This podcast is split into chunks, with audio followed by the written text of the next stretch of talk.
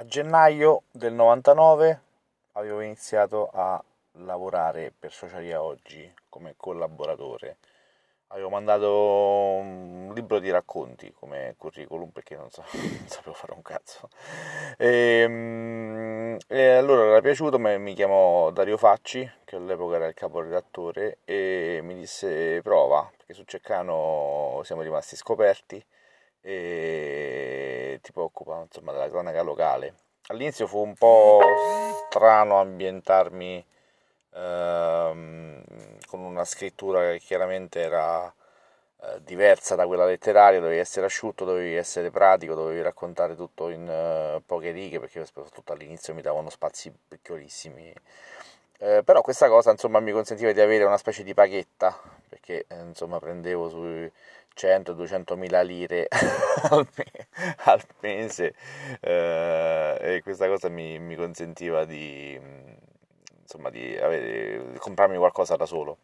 E, mentre studiavo. E,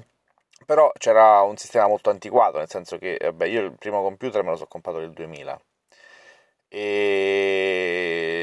con eh, un internet un po' particolare e loro andavano ancora a dettatura e a fax. Che significa dettatura? Che proprio tu scrivevi il tuo pezzo e, e poi loro ti telefonavano alle 3 di solito eh, e, e, tu lo dettavi. Mi ricordo c'era Sabrina Diana, tra l'altro, era la segretaria che, che, che aveva la, la l'incarico di chiamare, di chiamare me. Eh, però capitava spesso che magari quando avevo tante lezioni andavo tutti i giorni, specie quelle di mattina, magari non è che avevo sempre questi pezzi pronti, però la chiamata arrivava sempre puntuale. Mi ricordo eh, andando poi in là con, con gli anni, parliamo del 2001, i primi mesi del 2001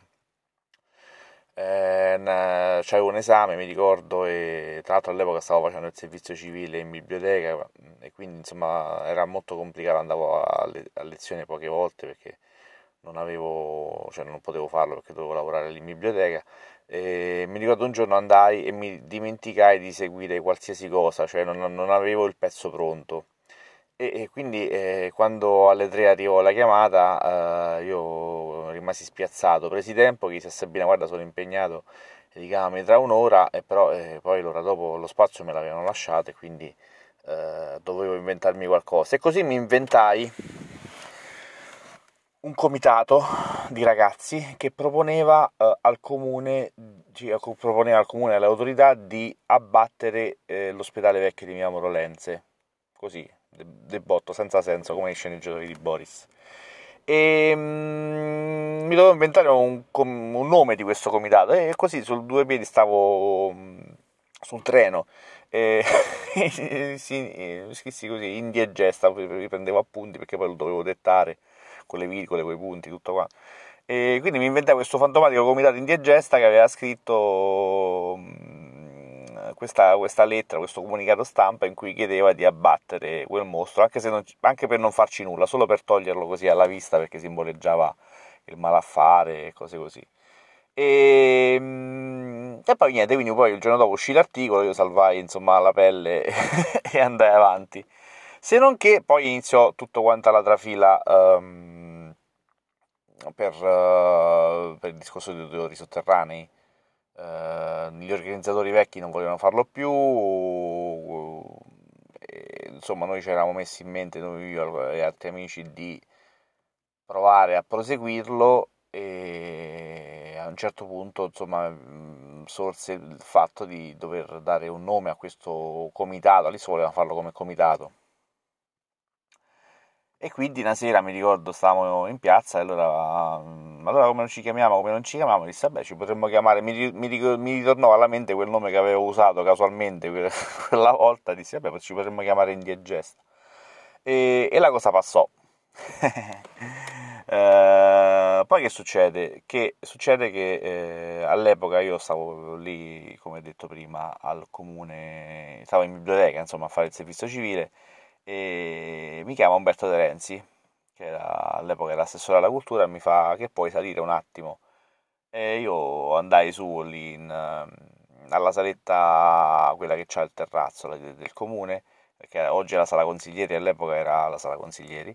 e mm, mi fa, guarda c'è questo signore, mi si presentò che era Tommaso Cerroni, era uno degli organizzatori del Liri Blues,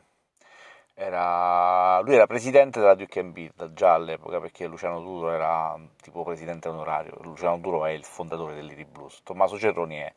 era, insomma, all'epoca era presidente di questa associazione che organizzava Liri Blues. E lui disse, guarda, c'è la possibilità di fare a Ceccano un, uno spin-off dell'Iri Blues, eh, tutto al femminile. Abbiamo preso eh, due artiste molto brave, Donny Lynn Washington e Anna Popovic, e potremmo inventarci questo forum, forum che si chiama Women and Blues Festival.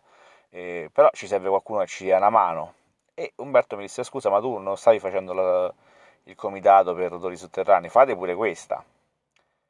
E io, chiaramente, come sempre perché sono scemo, gli dissi, va bene,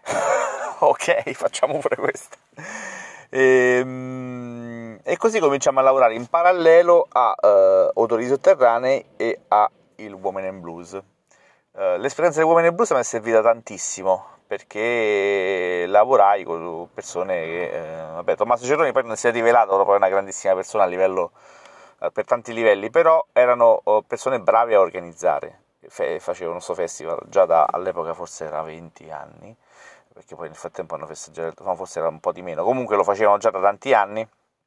erano esperti, sapevano fare tutto e quindi insomma mi furono una buona, una buona guida. E poi insomma c'era questo discorso di, odori sotterranei che però a un certo punto e in questo io ho un vuoto temporale, senso non mi ricordo quando successe, ma successe chiaramente sempre nell'estate, forse nel mese di maggio 2001 ehm, i vecchi organizzatori di Dottori Sotterranei mi dissero guarda però non puoi usarlo quel nome perché quel nome ormai è finito, devi fare un'altra cosa.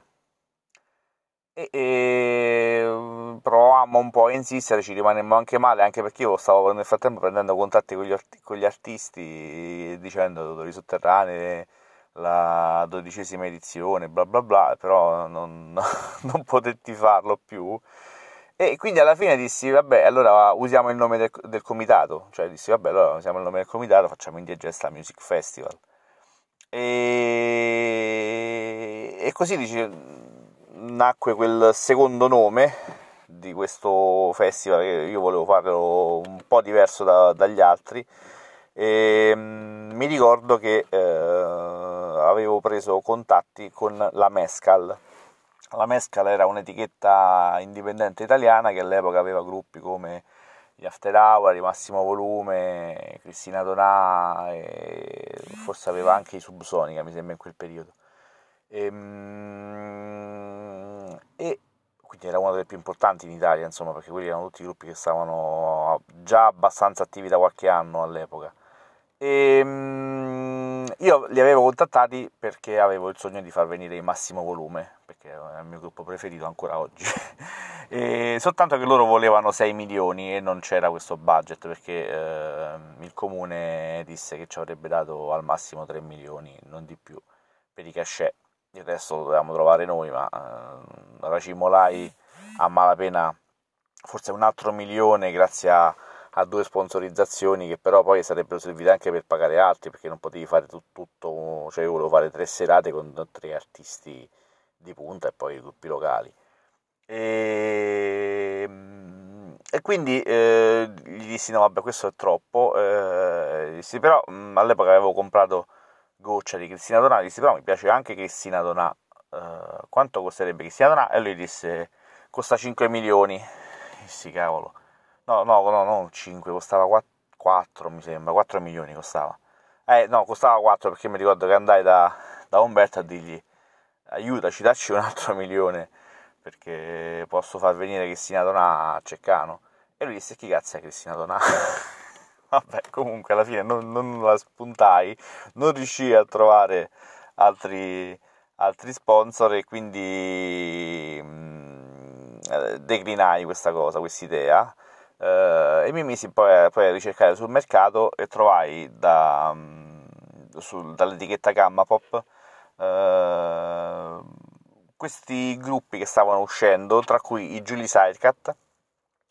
che erano un gruppo che aveva fatto questo disco Stars Never Looking So Bright, che era stato premiato da Rumore, che era una rivista molto in voga all'epoca, come miglior disco esordiente del 2001 e tutti questi altri gruppi, i Cat, che era un gruppo che avevo sentito già all'Ottais qualche mese prima, che non mi era dispiaciuto, soprattutto perché c'era una cantante molto particolare, e i Bartok, che era un gruppo che faceva, che era tipo un'orchestrina, perché avevano uh, il sassofono, il violino, la, la, il contrabbasso, il violoncello e la batteria, e facevano rock però, con questi strumenti, quindi era un gruppo molto particolare, figatissimo e, e andai a parlare a Roma alla Gamma Pop con questo ragazzo che si chiama pure lui Alessandro, non mi ricordo il cognome, e lui disse guarda te li posso dare tutti e tre, eh, facciamo un Gamma Pop, Pop, una formula che si chiama Gamma Pop Festival, che mi dai 3 milioni e, e, facciamo subito. E mi ricordo che mi fece firmare subito, io potevo da scemo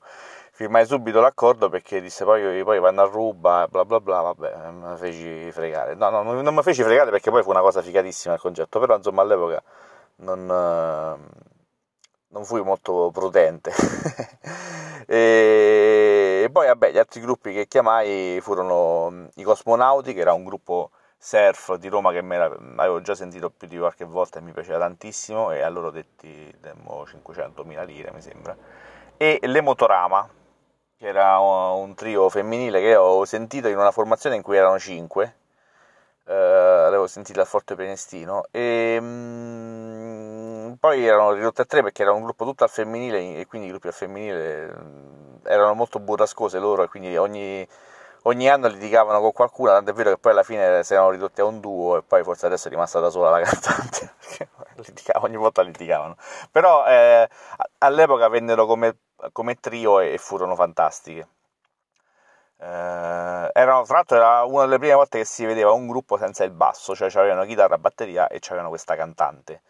eh, che era molto scenografica.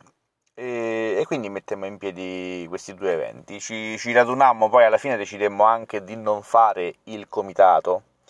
perché era una formula un po' astratta, ma di costituirci proprio come associazione con atto costitutivo, statuto e via dicendo, e quindi eh, ci vedemmo all'ufficio Informa Giovani che all'epoca stava su Piazza Municipio, adesso c'è uno degli ingressi di, della biblioteca,